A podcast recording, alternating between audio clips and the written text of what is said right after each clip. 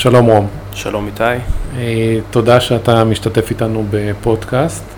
אה, היום אנחנו עוסקים בתחום ההתמחות שלך, השקעות בביטוחי משנה, מה שאנחנו יודעים לקרוא לו גם כסיגמנט שנקרא אג"ח קטסטרופות. אז אה, לפני שאנחנו נתחיל במשהו שהוא נשמע מאוד מאוד מסוכן ומאוד מאוד מפחיד, אני אשמח אם תוכל להתחיל לספר על המקצוע שלך, על הרקע האישי שלך, ואז אנחנו נתגלגל לתוך התחום הזה. בטח, בשמחה. אמ, אני, הרקע שלי הוא מתמטיקה פיננסית, למעשה אני למדתי את התואר הראשון והשני שלי במתמטיקה אה, עיונית, ואז אה, החלטתי להתמקצע, אה, להתמקצע בתחום שהוא יותר פרקטי, למדתי מתמטיקה פיננסית בשוויץ, ב-ETH ציריך, עם לא, לא מעט מיקוד בתהליכים סטוכסטיים והיישומים שלהם בכלכלה פיננסית, ואז התחלתי לעבוד בגוף שנקרא Wealth Capital, שזה אחד מבתי ההשקעות המובילים בעולם בהשקעות בפיתוחי משנה ואג"ח קטסטרופה. למעשה התחום הזה כולל אה, המון אקטואריה, המון אה, סטטיסטיקה, הוא יושב איפשהו בקו התפר בין אה, ביטוח ובין שוק ההון. ועל כן אה, סט, ה, סט ה, אה, הידע הדרוש הוא גם ידע משוק ההון וגם ידע מאקטואריה, ולמעשה זה הרקע שלי. אה, הניתוח, הניתוח בעסקאות האלה כולל ניתוחים סטטיסטיים של סיכוני ושל הסיכונים של נזקי הטבע וגם ברמת התיק אופטימיזציה שיותר באה מתחום, מתחום של שוק ההון ומימון. אז קודם כל אנחנו מתח... אתה מתחבר למשהו שהוא ליבת העסקים שלו, זה חברות הביטוח. בהחלט. של חישוב של סיכונים שיכולים להיות אה, כתוצאה מאירועים של אקלימיים, כל מיני קטסטרופות שתכף אנחנו ניכנס להסבר ונרחיב, אבל באופן כללי זה ליבת העסקים של חברות ביטוח. בהחלט, זה בעצם, ליבה, זה בעצם ליבת העסקים של חברות הביטוח, יתר על כן אנחנו באמצעות השקעה באג"ח קטסטרופה, אנחנו מאפשרים לנטרל את שאר הסיכונים של כל אה, עסק ובפרט של חברות ביטוח, של סיכונים תפעוליים, אה, סיכונים עסקיים ומאפשרים למשקיעים שלנו לרכוש סיכוני ביטוח טהורים שהם הוריקנים, רעידות אדמה וכו' וכו' וכו'. אז קודם כל נשאל למה חברות הביטוח ברמת הבסיס זה התעשייה שלהם. מה להם ולשתף משקיעים בתוך פעילות ליבה? למה זה בכלל קיים? בהחלט, שאלה מעולה. אז uh, למעשה חברות ביטוח uh, מאז ומתמיד רכשו מה שנקרא ביטוח משנה. מבטחי המשנה הם חברות הביטוח של חברות הביטוח, ותכף נפרט את הסיבות uh, שבגללן הן עשו זאת, אבל לפני זה אני רק אגיד שלמעשה אג"ח קטסטרופה מבחינת חברות הביטוח זוהי אלטרנטיבה לביטוח משנה קלאסי, כלומר במקום זה שחברת ביטוח מסוימת תשתף מבטחי משנה ברווחים שלהם, הלא הן חברות כמו סוויסרי, סקור, מיוניקרי, אה, לויטס בלונדון וכו' וכו', חברות הביטוח אה, כבר כ-20 שנה משתפות משקיעים בסיכונים, סליחה, ברווחים שלהם ותכף אני ניקח צעד אחורה ונסביר למה הן צריכות את זה. אז, אז אולי תגיד מי זה החברות המבטחות משנה הגדולות האלה, מי הן? אז מבטחות משנה גדולות. איזה סדר גודל הם, מאיזה מדינות הן? בהחלט, אז אה, אפשר לומר שמבטחי המשנה הגדולים בעולם, אה, סוויסרי, מיוניקרי, סקור, אה, פרטנרי, לוידס, אלה גופים שהם נמצאים באירופה, בברמודה, למעשה לא הרבה יודעים, אך ברמודה תופס נתח שוק של 30% מכל אה, כל ביטוח המשנה, אה, כל, כל סגמנט ביטוח המשנה. והם גופים שקיימים המון שנים, למשל סוויסרי הוקמה באמצע המאה ה-19 ומאז ומתמיד היא עושה את אותה פעילות שהיא למעשה לבטח חברות ביטוח. למה חברות ביטוח זקוקות לביטוח משנה?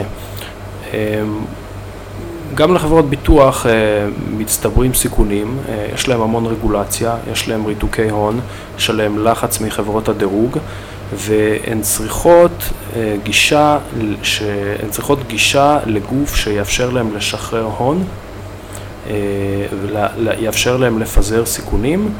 ובתמורה לכך הן משול, משלמות פרמיה מאוד יפה, או במילים אחרות מרווח מאוד אטרקטיבי מעל הסיכון האקטוארי הגלום בסיכונים עצמם. רק למישהו משקיע ישראלי יכול לחשוב על זה שהחברות ביטוח הישראליות באופן עקרוני יכולות לעמוד באירוע קטסטרופלי למשל של רעידת אדמה בישראל, או שהן חייבות ביטוחי משנה? הן חייבות וצרכניות של ביטוח משנה. אני חושב שכל חברות הביטוח בארץ, אה, ללא יוצא מן הכלל, אה, צריכות לרכוש ולדעתי גם רוכשות ביטוח משנה נגד אה, אירועי קיצון כגון רעידות אדמה. והמבטחים שלהם אלה הם גופים בחו"ל, חברות ביטוח משנה ענקיות כמו סוויס רי, מיוניק רי, הנוברי, אני מעריך וכולי. אז למעשה הבסיס של התעשייה שאתה מדבר עליה זה שחברות הביטוח לא רוצות ללכת לשלם הרבה מאוד כסף על הביטוחי משנה האלה, אז הן מחפשות מקורות אחרים. אה, לאו דווקא שהן לא רוצות לשלם אה, הרבה כסף, הן יכולות לשלם, למשל, יכולות ומשלמות למשקיעים הרבה פעמים אה, לא פחות ממה שהן ישלמו למבטחי המשנה, פשוט האלטרנטיבה הזאת של אג"ח קטסטרופה היא אלטרנטיבה איכותית יותר מביטוח משנה קלאסי ואני גם אסביר מדוע. בביטוח משנה קלאסי, חברת ביטוח, אה, כאשר חברת ביטוח רוכשת פוליסת ביטוח משנה ממבטח משנה, כל מה שהיא מקבלת לידיה זה בגדול אה, נייר, זה בעצם הסכם, שאומר שהמבטח משנה ישלם לחברת הביטוח במידה ויתרחש האסון שהוגדר בהסכם. ואילו באג"ח קטסטרופה ומכשירים דומים, הנזק הצפוי ממומן על ידי המשקיעים, כלומר, אם מדובר על נזק פוטנציאלי של, כצורך דוגמה, שני מיליון דולר, יוקם חשבון נאמנות בבנק והשני המיליון דולר אה, בעצם יועברו על ידי המשקיעים לחשבון הנאמנות. אז סיכון האשראי של חברת הביטוח בקונסטלציה של אג"ח קטסטרופה נמוך הרבה יותר מסיכון האשראי במקרה של ביטוח משנה קלאסי. כי אם לצורך דוגמה אה, תתרחש רעידת אדמה ענקית באזור מסוים ומבטח המשנה יפשוט רגל בגלל סיבות שלא קשורות בכלל לרעידת האדמה באותה השנה, חברת הביטוח עלולה למצוא את עצמה ללא הכסף שמבטח המשנה אמור לשלם לה. במקרה של אג"ח קטסטרופה, הכסף... הכסף מחכה מיום ראשון. בדיוק. אז הכסף למעשה משקיעים שמים אה, כסף, מצפים לתשואה. נכון. איך, איך נראה הסכם פדיון, אנחנו יודעים באיגרת חוב מה קורה, אנחנו יודעים על שיעבודים, יודעים שיש תאריך, איך, מה החוזה המשפטי פה ואיך מודדים אותו.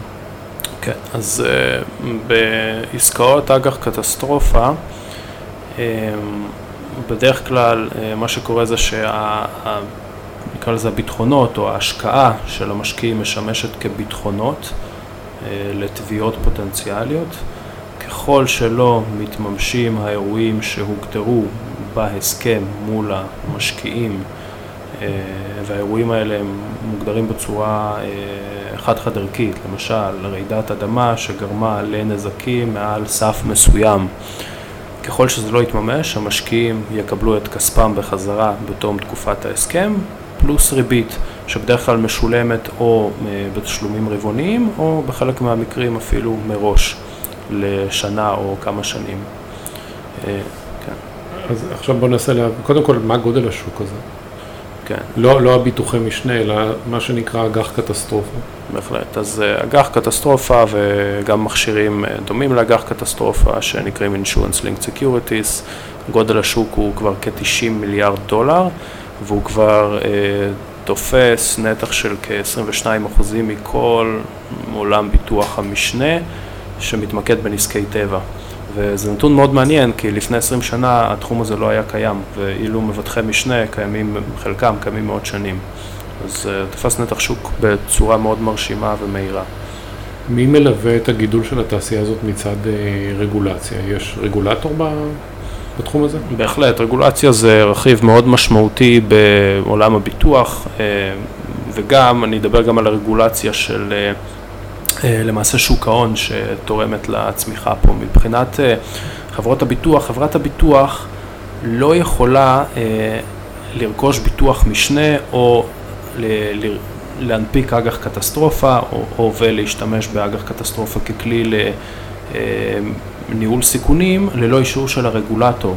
כי בסופו של דבר כל הפתרונות האלה נועדו להפחית את ההון שצורך הבלנס שיט של חברת הביטוח וללא אישור מהרגולטור אמ, פשוט חברת הביטוח לא תשתמש בפתרון מסוים, אז כמובן העובדה שהרגולטורים מקבלים ואוהבים את הפתרון של ILS אה, כפתרון להעברת סיכונים, מאוד עוזרת ל... לסטייק הולדרס בחברות הביטוח. רק תגיד מה זה ILS. אה, סליחה, ILS אה, ראשי תיבות של Insurance Linked Securities, שזה בעצם עוד שם זה לאג"ח קטסטרופה. זה למעשה החוזה. מה? ILS זה למעשה החוזה המשפטי? ILS זה עוד שם לאג"ח קטסטרופה, אוקיי. אמרת שיש רגולטור מתחום שוק ההון, או ש... כן, בהחלט. אז למשל, למשל אם ניקח את לוקסמבורג, שזה אחד האזורים, אני חושב, המרכזיים בעולם לקרנות אלטרנטיביות וגם אה, קרנות אה, שהן יותר retail, כמו UCITS, אז כל הרגולטורים, הגוף הרגולטורי שם, שנקרא CSSF, מכיר מעולה את התחום הזה, מאשר הקמה של קרנות מהתחום הזה, ו... העובדה הזאת תורמת לכך שבאים עוד ועוד בנקים אה, מחוץ לארץ ובעצם מקימים אה, פלטפורמות ו... אה, מנגישות למשקיעים לזה. בהחלט, כן. אז אני חושב שגם הרגולטורים בתחום הביטוח וגם הרגולטורים בתחום שוק ההון באמת תורמים לצמיחת השוק הזה. אז עכשיו בוא ניקח למשל איזה דוגמה כדי לפשט את זה. יש גוף שרוצה לעשות ביטוח משנה כנגד צונאמי ביפן. איך מתמחרים את הסיכון הזה, ומה המשקיע, המשקיע צריך לקבל תשואה של מה, 6 אחוז, 10 אחוז, 20 אחוז, איך מתמחרים פה סיכון? בהחלט, כן. אז אני, לפני שאני אתאר אפילו בצורה אה, טכנית או, אתה יודע, מתמטית את, את התהליך הזה, אני גם אגיד שיש פה מאפיין מאוד ייחודי, מה שמאפיין בצורה ייחודית את התחום הזה, זה שה... התמחור פה הוא הולך להיות אה, לדעתי הרבה יותר מדויק תמחורים של אה, אה, אג"חים קונצרנים, כי במקרה של אג"ח קטסטרופה, הסיכון הוא יחיד, הוא יחיד ומוגדר בצורה חד משמעית, זה האם התקיימו הצונאמי, האם התקיים הצונאמי ביפן שגרם לנזקים מעל סף מסוים, ויש פה לא מעט נתונים. אה, תחום נזקי הטבע שמשתמשים בהם. אין פה חשיפה לחברת הביטוח מאותה בחינה, לחשיפה, אין פה חשיפה לאשר, לאשראי ולקרדיט של חברת הביטוח, כי הכסף נמצא בחשבון נאמנות. ואילו באג"ח קונצרני ישנם אה, לדעתי אין ספור סיכונים שלא את כולם ניתן לכמת, איך, אה, איך ניתן לחשב הסתברות למעילה, אני חושב שזה בלתי אפשרי. אבל אם, ו... אם, אם נלך רגע לדוגמה של נניח יש אירוע של צונאמי ביפן וזה האג"ח שבחרתי, אז הסיכון שלי, איך הוא מקומט מכמות הנזק? אפשר להיכנס, זאת אומרת, אתה יכול לבחור את כמות הנזק שאתה רוצה, אנחנו לא יודעים מה יהיה, האם אתה נכון. חשוף מהפגיעה הראשונה, מבית ראשון או מפגיעה של מיליון איש? כן, אז uh, בדרך כלל בהסכמים האלה יש uh, כמה רבדים שונים של סיכון, uh, ככל שה... והרבדים האלה מגדירים את רמת הסיכון. כמו שאמרת איתה, אז למשל, אני קצת מפשט, אם למשל ניקח תיק של עשרת אלפים נכסים, שערכו, לצורך דוגמה, עשרה מיליארד, עשרה מיליארד uh, דולר. אז uh, מה שיקרה זה שהמבטח של התיק הזה יחלק את זה לרבדים שונים, למשל הפסד מ-0 עד uh, אה, 100 מיליון דולר, זה יהיה הרבד הראשון, מ-100 מיליון דולר ל-200 מיליון דולר הרבד השני, בין 200 ל-250 הרבד השלישי וכולי. וככל שהרבדים יותר נמוכים, כך גם הסיכון גבוה, גבוה יותר למשקיעים והפרמיה גבוהה יותר. הרבד הכי ראשון הוא בעצם ההשתתפות העצמית של חברת הביטוח, ולכן זיהוי האינטרסים בין חברת הביטוח למשקיעי האג"ח הקטסטרופה, אה, זיהוי האינטרסים הוא מאוד גבוה. ומבחינת הכימות, אה, אם מדובר על צונאמי לצורך דוגמה, או, או הוריקנים בחוף המזרחי בארצות הברית, יש אה, מערכות נתונים מאוד עשירות ו... המון מומחים שבעצם מתעסקים בחישובים הסטטיסטיים ובהסתברויות להתרחשויות. כדי לדעת זה יקרה. אבל באותו אג"ח, נניח אג"ח שהוא חשוף, ל... נחזור לדוגמה של צונאמי ביפן, כן. האם יש שם משקיעים בעלי, באותו אג"ח יש סיכון שונה למשקיעים שונים, או שכולם חשופים לאותו אג"ח?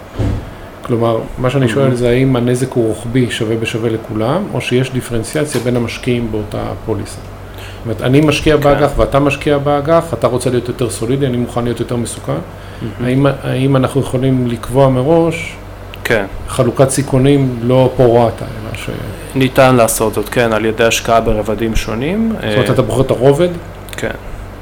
או שאתה קובע, אה, זאת אומרת, אתה לא משקיע רוחבית על הכל. אפשר להשקיע בכמה צורות, אפשר באמת לקנות אה, פרורטה, מכשירים שנקראים קווטה שיירס, שאז למעשה ישנה השתתפות רוחבית אה, על פני כל פוליסה שכותבת חברת הביטוח או חברת ביטוח המשנה, ואפשר גם לכתוב על בסיס רבד, רבד, רבדים, כלומר להשקיע על בסיס רבדים, כך שככל שהרבד יותר נמוך, הסיכון יותר גבוה והפרמיה גבוהה בהתאם.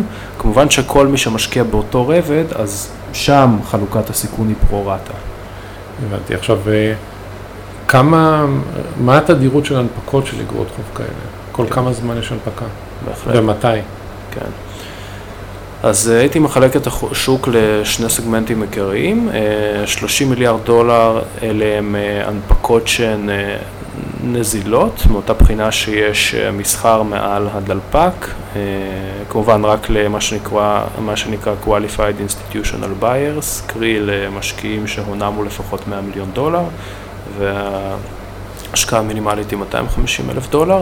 ההנפקות של המכשירים האלה מתבצעת לאורך אה, כל השנה, אני חושב שפחות בעונת ההוריקנים, שהיא בין, ככה ליבת עונת ההוריקנים בין יוני לספטמבר. והחלק, הסגמנט השני בשוק, שגודלו 60 מיליארד דולר, ואלה הן עסקאות שהן אה, יותר פרטיות מטבען, כלומר הן בין חברות ביטוח לחברות ביטוח משנה, או בין אה, חברות ביטוח לקרנות ה-LS, אה, כמונו. שם כ-60% מהעסקאות מתבצעות בראשון בינואר, והשאר בראשון לאפריל, ראשון ליוני וראשון ליולי.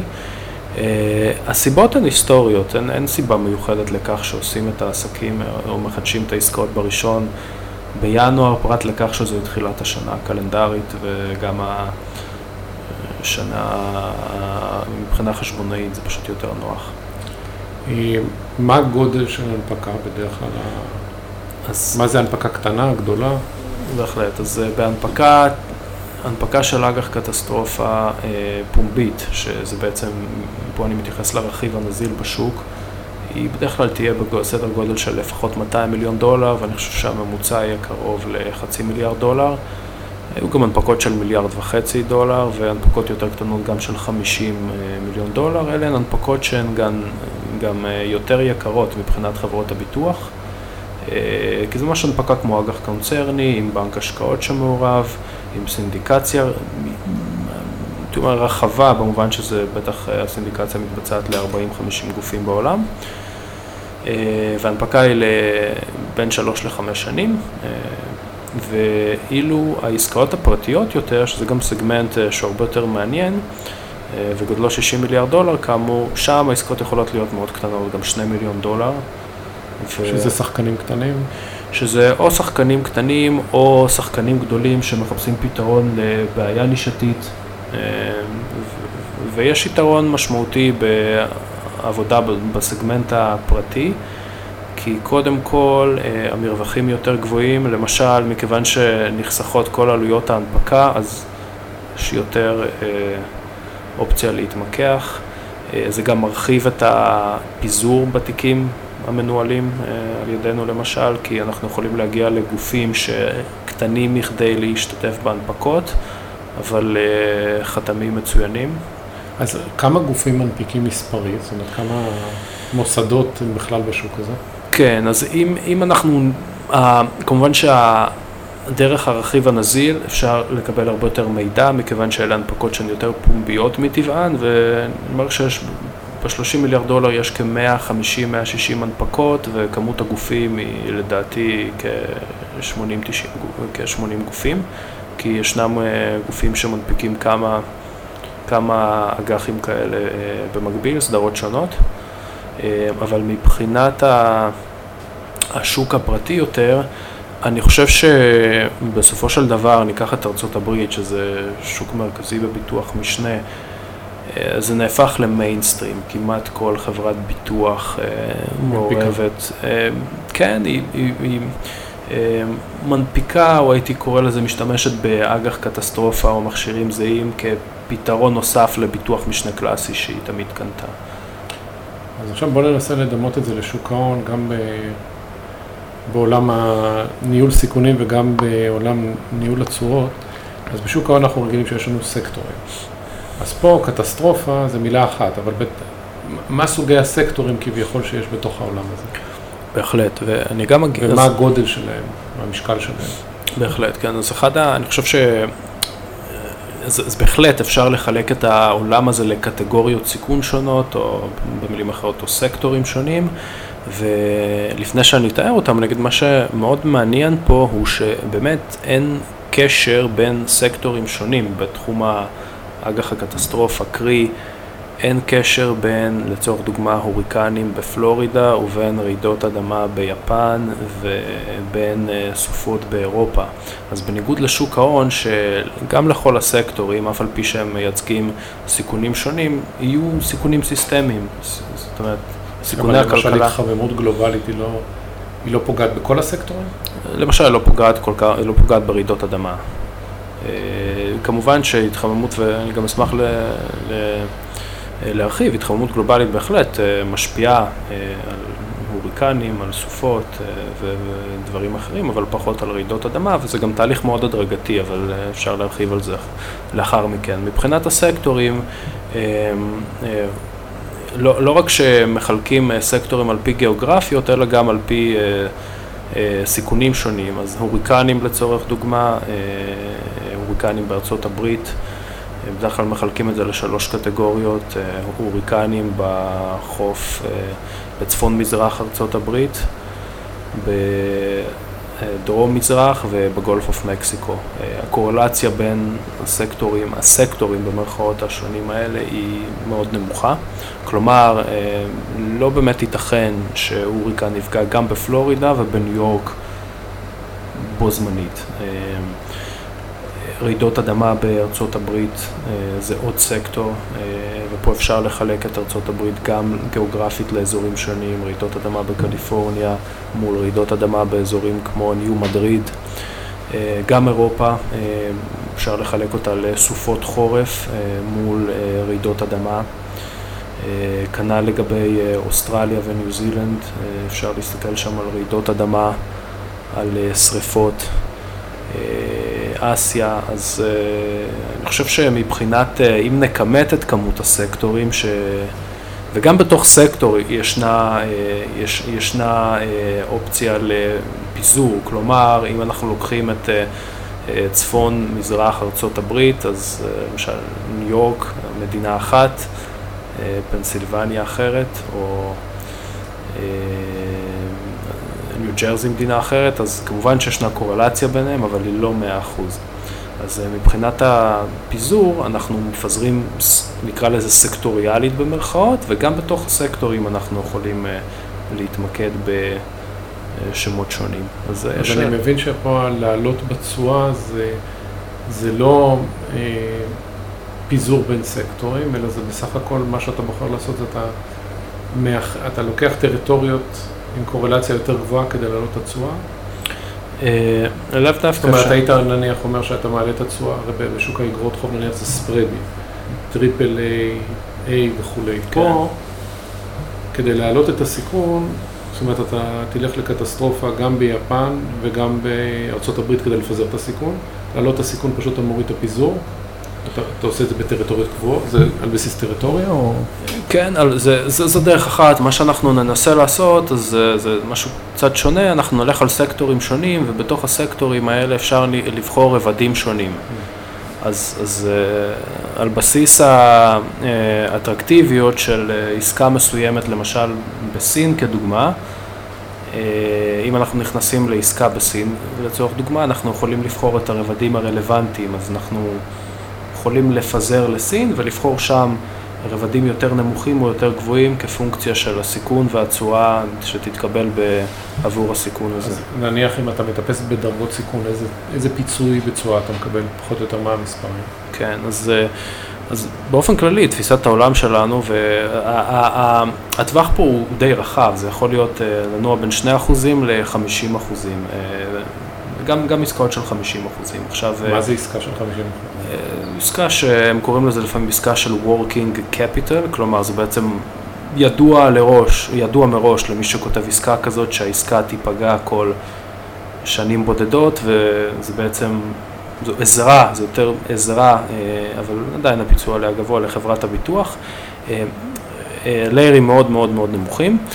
אה, מבחינתנו, איפה שאנחנו רואים את העסקאות הכי מעניינות, וגם מבחינת, אה, מבחינת משוואת הסיכון סיכוי, זה עסקאות מזנין, עסקאות שהן לא רבד ראשון אחרי הרבד של, אה, של המבטח, אלא רבד שני או שלישי, שמצד אחד מגביר את זיהוי האינטרסים בינינו לבין החברות הביטוח, ומביא לנו עוד רבד אחד של ביטחון, קרי שיש עוד רבד של מבטח משנה מתחתנו.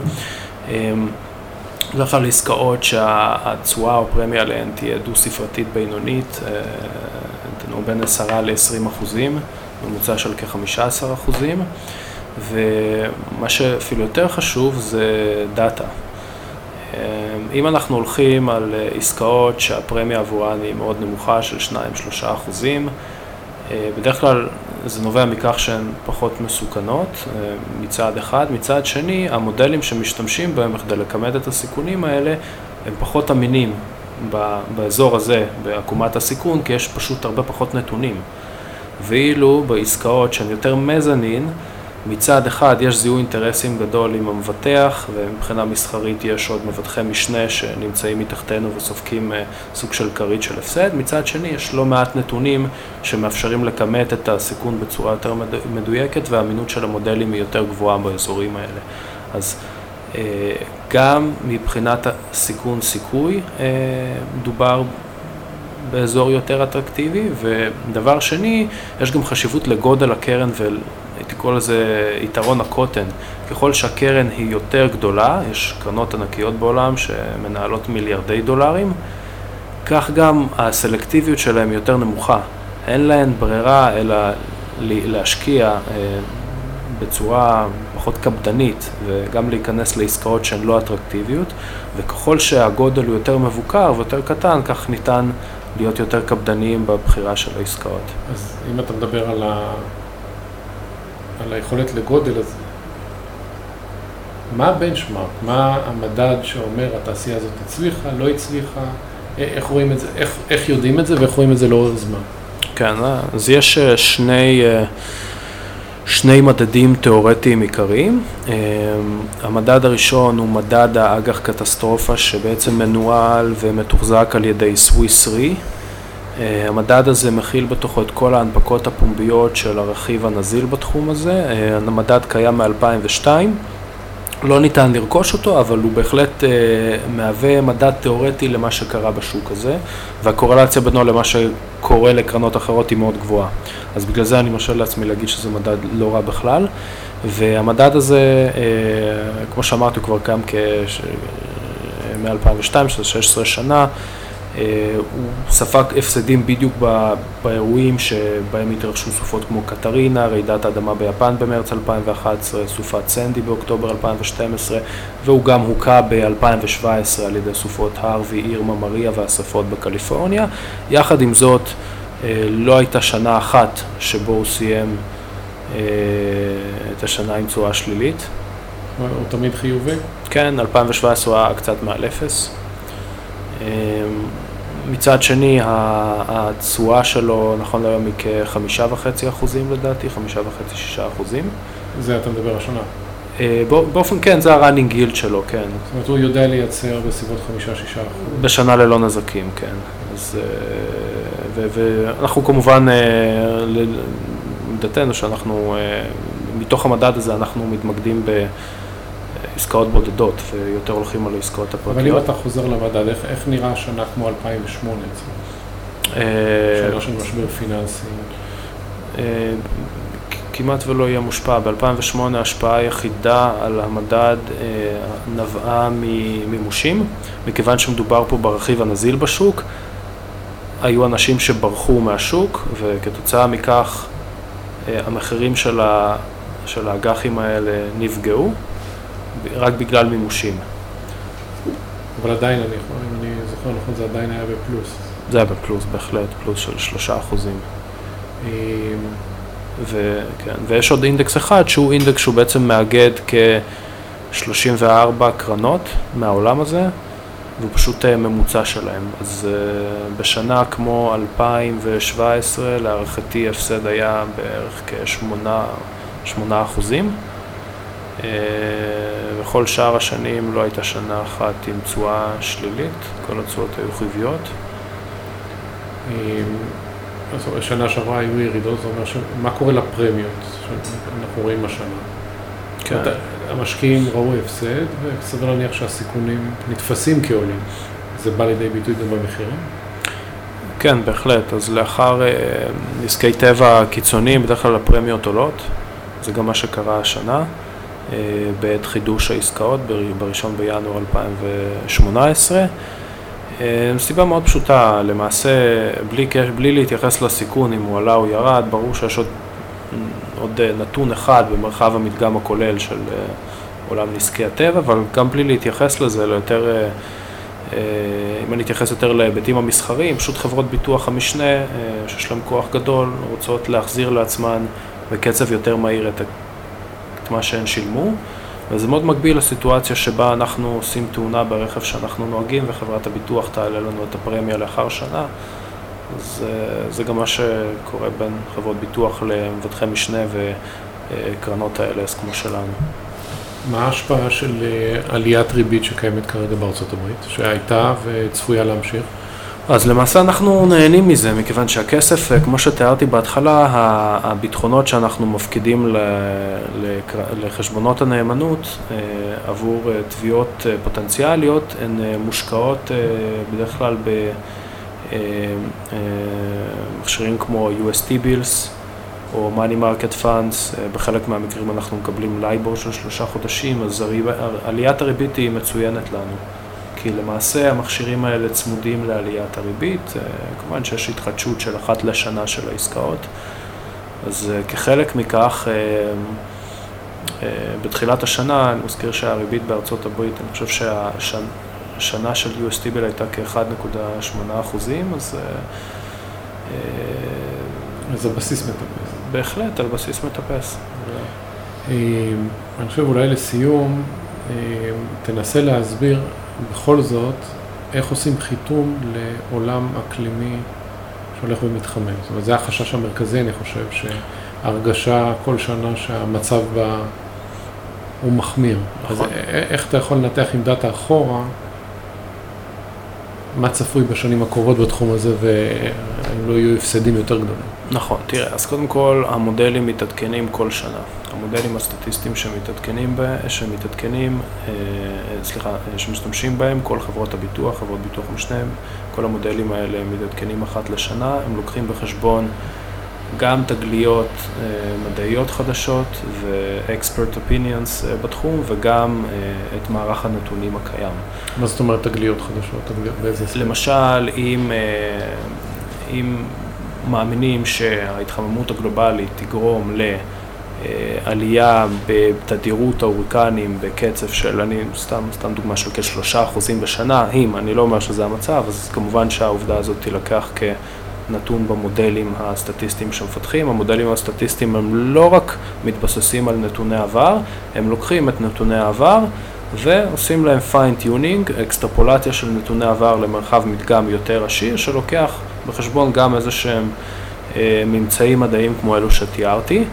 ובנוסף לכך, המח"מים הם, אה, של העסקאות האלה הן נורא קצרות, הן רק לשנה. אז בוא נניח לדוגמה שהמודלים היו לא נכונים, מאותה בחינה שהיה אירוע קיצוני שבכלל אף אחד לא ציפה לו, המודלים יתעדכנו לאחר שנה, הפרמיה עבור ההסכמים החדשים תהיה פונקציה של התמחור על ידי המודלים החדשים ותגדל בהתאם, וזה מצב מעולה, כי למעשה גם חברות הביטוח יודעות שהן תלויות מאוד בחברות ביטוח משנה ובמשקיעי ILS, כי חברות ביטוח בגדול לא יכולות, אין להן מספיק הון בכדי להתקיים ולהמשיך לנהל את העסקים שלהם ללא מבטחי משנה, אז הם יודעים שהם יצטרכו לשלם את הפרמיה החדשה ככל שהמודלים אה, אה, בעצם אה, יתעדכנו. אז ההתחממות הגלובלית הוא תהליך מאוד הדרגתי שלוקח לו שנים באמת לגרום לעלייה, לטרנד משמעותי בעליית ה... בתדירות ההוריקנים, אבל זה מתומחר, כי אם בעוד עשר שנים לצורך דוגמה העלייה תהיה יותר גבוהה בעשרה אחוזים, על פי המודלים, כך גם הפרמיה תעלה. עוד אה, נקודה שמעניינת זה התפלגות ההכנסות שרואים משקיעים אה, בתחום הזה. הרי החידוש של הפרמיות הוא נניח אחת לשנה, אבל אה, משקיעים מקבלים תשואות חודשיות. נכון. איך נעשה השערוך של הדבר הזה? כן, אז uh, בהחלט, משקיעים, למעשה כשיש חיתום של עסקה, הפרמיה כבר uh, נקבעת ביום הראשון של העסקה, אבל השערוך הוא לא מתפלג באופן לינארי על פני ציר הזמן, כלומר אם התשואה עבור עסקה מסוימת היא 12 חודשים, זה לא שהתשואה כל חודש תהיה כאחוז, אלא אה, בעצם השערוך לוקח בחשבון את הסיכוי, סליחה, את הסיכון על פני כל חודש. אז אם זוהי הייתה עסקה שמכסה רק רעידות אדמה, אז כן היה ניתן לחלק באופן לינארי ולשייך כאחוז לכל חודש, אבל בעסקאות שהן כוללות בתוכן אה, עונתיות כמו הוריקנים, שבהם הסיכונים מתממשים רק בין יוני לנובמבר,